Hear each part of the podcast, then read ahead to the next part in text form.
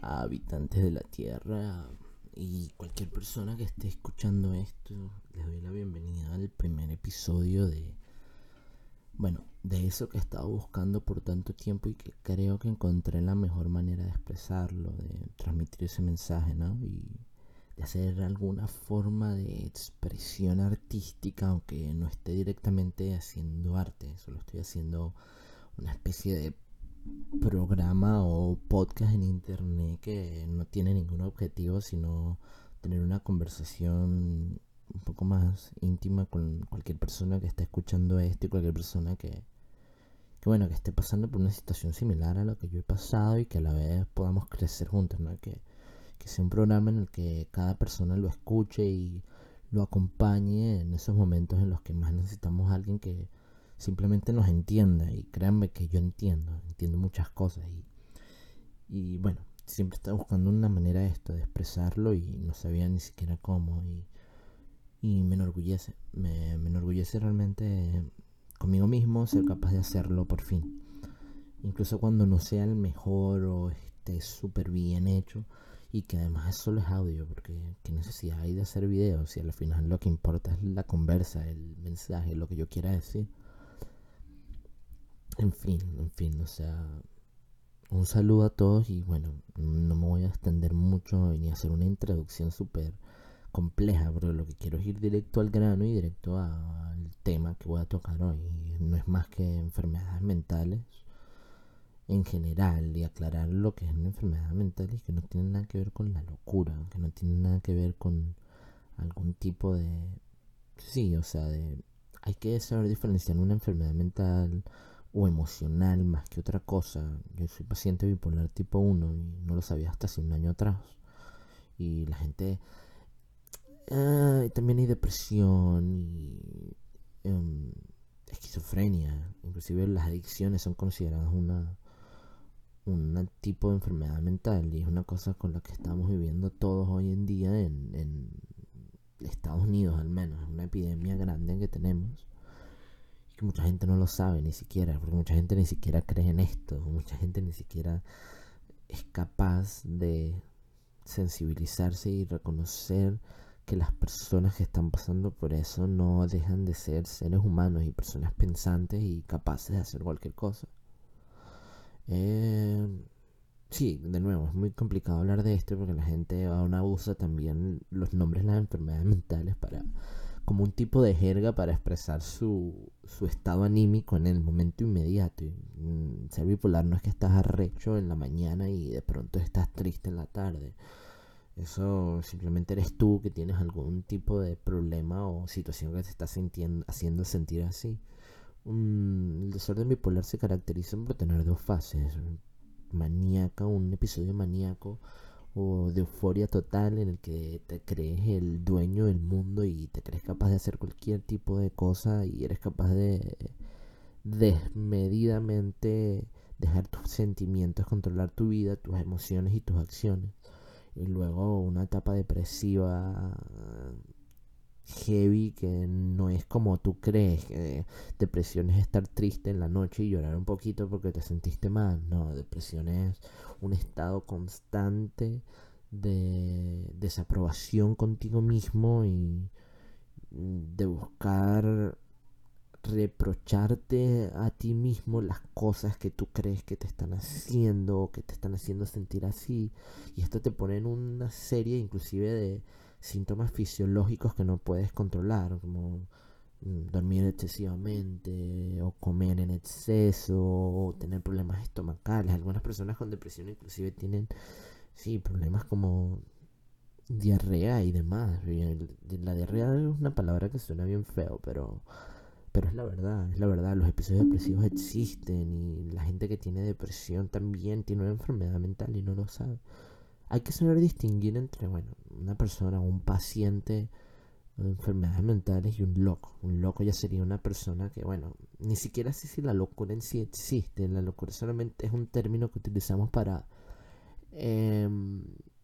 darle una etiqueta o ponerle un nombre a las cosas que no entendemos. Muchas personas de las más, de las mentes más grandes de la historia de la humanidad son fueron llamados locos. O sea, si no hubieran locos no estuviéramos hoy en día, ni yo pudiera ni siquiera transmitir este mensaje a través de una computadora o de una plataforma de streaming. En general, y por eso también quería hablar y tocar los temas particularmente de John Wayne Gacy y de Jeffrey Dahmer, como para hacer una división, una especie de una especie de contraste, porque también yo soy de las personas que creo y estoy seguro de que existe la maldad pura en su mayor forma, en su mayor expresión. O sea, em, no tiene explicación de ningún tipo lo, que hace este tipo de personas. Y eso también es una de las cosas que hay que separar entre un paciente psiquiátrico y eh, una psicopatía, una sociopatía, unos desórdenes de personalidad y trastornos de personalidad que van mucho más allá de nuestro entendimiento inclusive, porque hasta hoy seguimos sin explicar muchas de las conductas de este tipo de, de personas, inclusive hoy en día con los mass shootings, con los school shootings en, en todas partes de Estados Unidos, lo único que, que, entendemos de todas las cosas que podemos percibir y podemos ver, y, o sea, la tragedia, la masacre, la muerte y ese choque cultural que tenemos todos y ese repudio hacia este tipo de situaciones es los que lo hacen tan incomprendible. Porque yo creo que nadie en su sano juicio podría entender o podría de alguna manera, no sé, hacer ese tipo de conductas, tener ese tipo de conductas y es lo que da más miedo. Em, yo creo que primero, y no quiero entrar, no quiero andar tanto en mi experiencia en hospitales psiquiátricos y demás, porque quiero dejar todo ese contenido para un siguiente episodio. Si esto les late, si esto les gusta, si esto les parece, podemos seguir. Y más bien hoy me voy a enfocar en, en, en eso, en aprender a separar un paciente psiquiátrico o una persona que necesita ayuda médica, de la cual somos muy afortunados de tener en la época que vivimos, porque antes simplemente no existía muchas de estas personas que, que tenían este tipo de conductas o estos patrones de conductas hubieran terminado simplemente encerrados en un manicomio o inclusive en la cárcel, porque pues sí, por lo menos en mi caso particular, siendo paciente bipolar en medio de una crisis depresiva, una crisis maníaca, soy poco capaz de reconocer las cosas que hago porque me dejo llevar por las emociones y la forma en la que percibo el mundo en ese momento y eso lo hace bastante complicado de entender para muchas personas porque muchas de las cosas que pasan en ese momento no tienes la intención real de que sucedan, solo suceden y ya luego si estás en, en medicación y todo este tipo de cosas, dejas cortas o dejas de tomar tus medicamentos, entonces vienen crisis un poco más, dis disasocias la realidad y y bueno, tienes alucinaciones, escuchas voces, es una cosa a la que yo era totalmente ajeno. Y una de las cosas más difíciles de lidiar con una enfermedad mental es aceptar que ese tipo de cosas que tú creías que te hacían único y que formaban parte de tu personalidad, realmente, realmente son patrones de conductas que no son bien aceptados socialmente y que tienes que cambiar para adaptarte a la sociedad en la que vivimos. Y eso cuesta mucho porque tú dices, ¿por qué? O sea, ¿por qué tengo que cambiar yo para que las demás personas me acepten? Si al final yo también soy un humano y tengo derecho a expresarme y vivir y sentir y hacer todo libremente. El problema son esos boundaries, esos límites que, que no se pueden cruzar y de los que no sabes o no eres consciente cuando estás teniendo una crisis maníaca o una crisis depresiva o un episodio esquizofrénico. Es una cosa bastante difícil de entender. Y por eso también em, una de las cosas que me da y me molesta más y que también la serie de Jeffrey Dahmer se encarga de resaltar es esa crítica al sistema. El sistema no está diseñado aún, inclusive con todos los avances científicos y todas las cosas que entendemos hoy en día acerca del cerebro y el subconsciente. El sistema no está dado o no está hecho para que tú puedas recibir la ayuda que necesitas sin antes pasar por ciertas circunstancias que te lleven a ello. Y bueno, inclusive el sistema está súper, el sistema aquí en Estados Unidos está súper corrupto y súper corrompido porque así como hay gente como yo que necesita ayuda en los peores momentos, por lo menos mi primera crisis fue hace aproximadamente un año y yo no era capaz de estar teniendo alucinaciones, escuchar voces, estar en el aeropuerto, tenía que tomar un vuelo para ir a, Miami, iba a otro estado, iba a recrearme y empezaba, de verdad, de verdad, tuve una crisis psicó, no psicópata, una crisis maníaca en la que simplemente empecé a correr hacia el aeropuerto, me imaginaba que alguien me estaba persiguiendo, eh, bueno, abrazaba gente que no conocía, ¿sabes? Inclusive cosas que tú sabes que no puedes hacer en un aeropuerto. Por suerte no tuve ningún tipo de consecuencia de ello, simplemente, o sea, me metieron en una ambulancia y terminé en un hospital psiquiátrico y recibí la ayuda que necesitaba. Pero quizá en otra época mm, la situación hubiera sido totalmente distinta, ¿no? Pero aún así, y teniendo las herramientas que necesitas para buscar ayuda y para conseguir el momento, la estabilidad mental que todos queremos tener, em, el sistema permite que inclusive ciertas personas se aprovechen de ello. O sea, mm, mucha gente que tú conoces dentro de esos hospitales está ahí por mera necesidad. No porque necesiten ayuda necesariamente, sino porque quizá no tienen un lugar donde vivir o comida que comer. Cosa que es muy triste porque esos lugares no son buenos ni para dormir, ni para comer, ni para estar en general. Son toda una experiencia por la que yo no quiero que nadie pase, pero sí recomiendo que si tienes que hacerlo, lo hagas, porque no tienes otra opción y es la mejor forma de conseguir una mejoría rápida. Sin irme muy lejos y sin extenderme mucho, también hay gente que, bueno, también hay gente que se aprovecha del sistema y, mm, digamos, de cierta forma engaña o trata de manipular los perfiles psicológicos y los test psicológicos que requieren entrar a un hospital para conseguir ciertas medicaciones que se pueden vender en la calle. Es parte de la epidemia de drogas que estamos viendo en Estados Unidos también. Yo soy pro marihuana, aunque no tengo ni puedo usar marihuana por mi condición mental. Pero fuera de eso, hay una epidemia de opioides y de antidepresivos y de todo tipo de, medicación que está prescribida por farmacéuticas gigantes que están acabando con una parte y son un flagelo social del que nadie habla. Y en parte de eso está y dado gracias al sistema que no hace nada por ello. las compañías farmacéuticas tienen la libertad de vender estas pastillas y los doctores las recetan a diestra y siniestra. Yo nunca he tomado ni eh, sido parte, digamos, de ningún tipo de estas medicaciones porque mis medicaciones van más enfocadas hacia antipsicóticos, antiansiolíticos y todo este tipo de cosas que realmente antiepilépticos también que regulan el comportamiento de mi cerebro en cuanto a lo fisiológico. Mucha gente de estas se aprovecha para tener estas medicaciones y revenderlas en la calle o usarlas ellos mismos, abusar de ellas. Hay mucho abuso de sustancias hoy en día y y bueno, y justamente yo creo que por eso quería anexar los temas de John Wayne Gacy y de Jeffrey Dahmer, porque viendo la serie de Jeffrey Dahmer me doy cuenta que la mayor crítica que hay es con respecto al sistema, o sea, tanto eh, la policía como los uh, hospitales psiquiátricos, todo este tipo de cosas que antes eran inclusive peor, el que eran inclusive dirigidas de, por, por el racismo, el clasismo extremo y hasta cierto punto era una injusticia total para las personas que de verdad necesitaban ayuda o apoyo de las autoridades o de este tipo de recursos. Mm,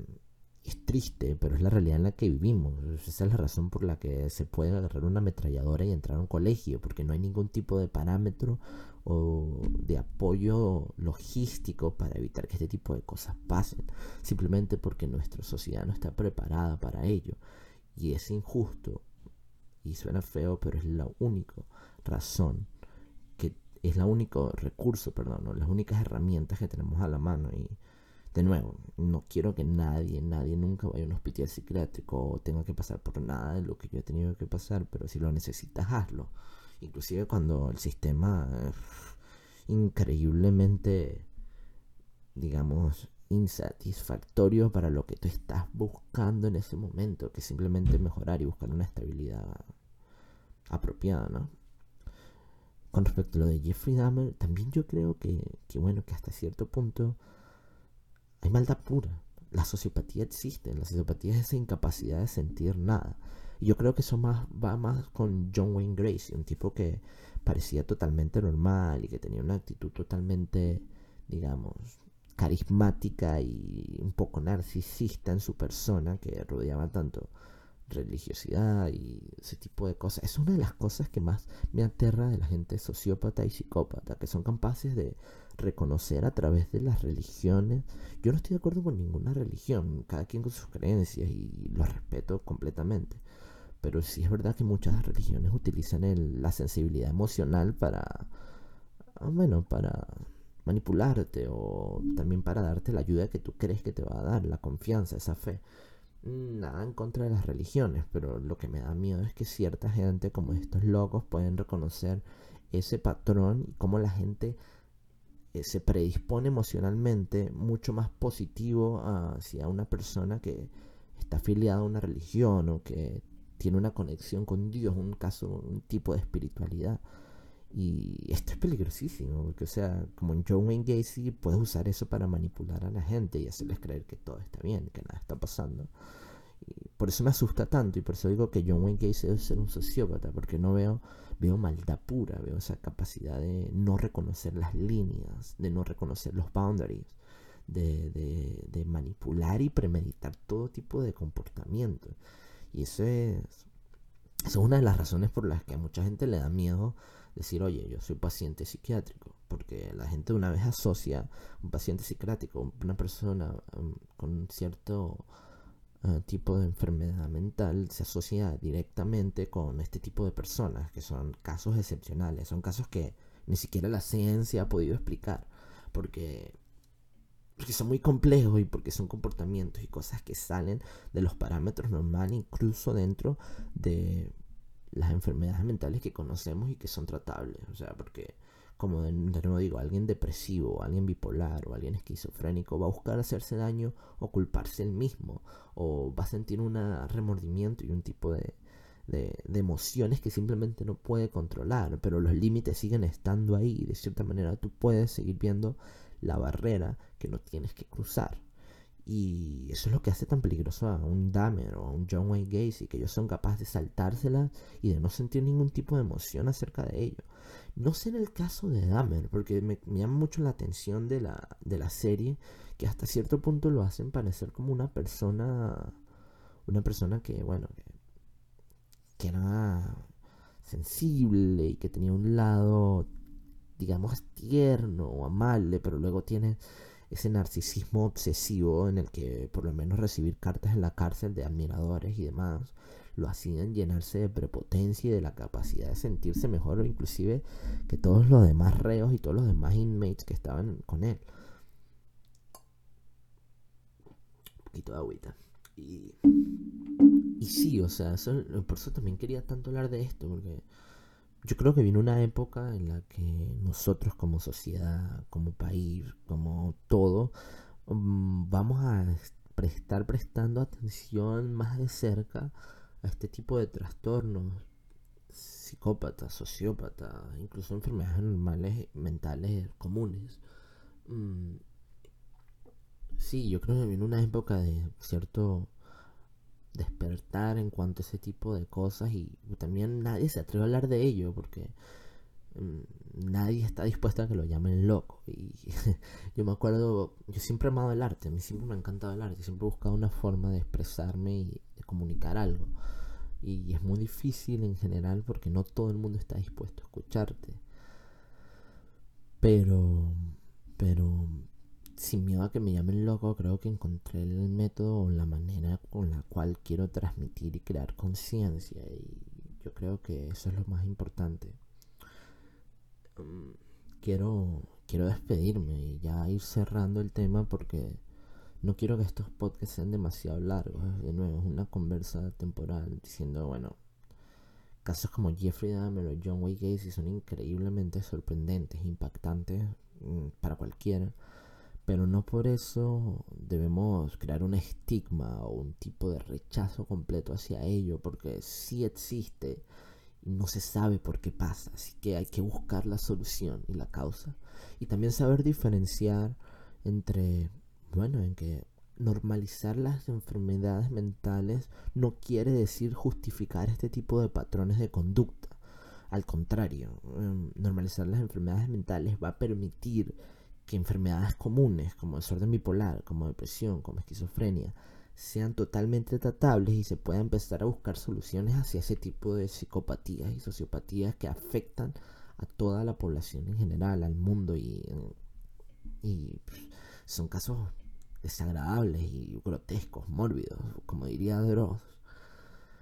Sí, yo creo que, que lo más importante es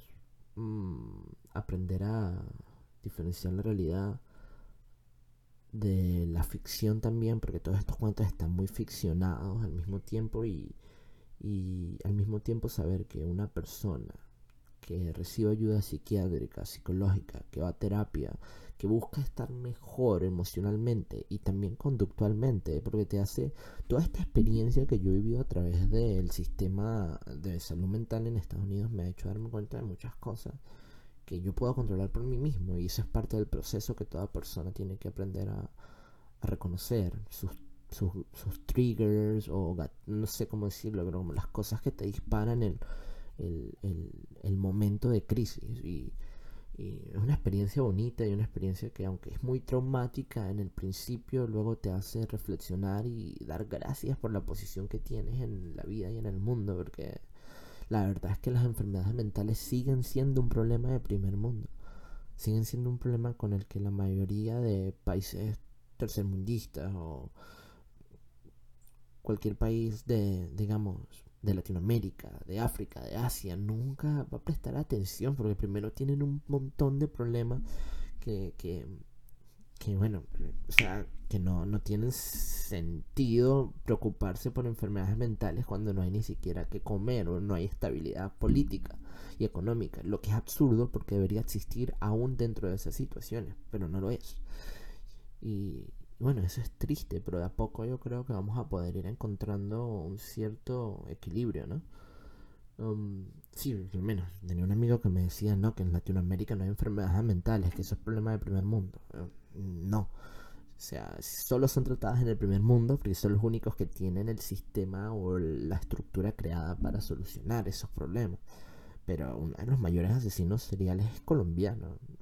Luis Garavito se llama y ha matado más de mató más de 200 niños y los mataba, los degollaba, los violaba. Y ahí es donde tú te das cuenta, oye, aquí hay algo mal. Y de nuevo,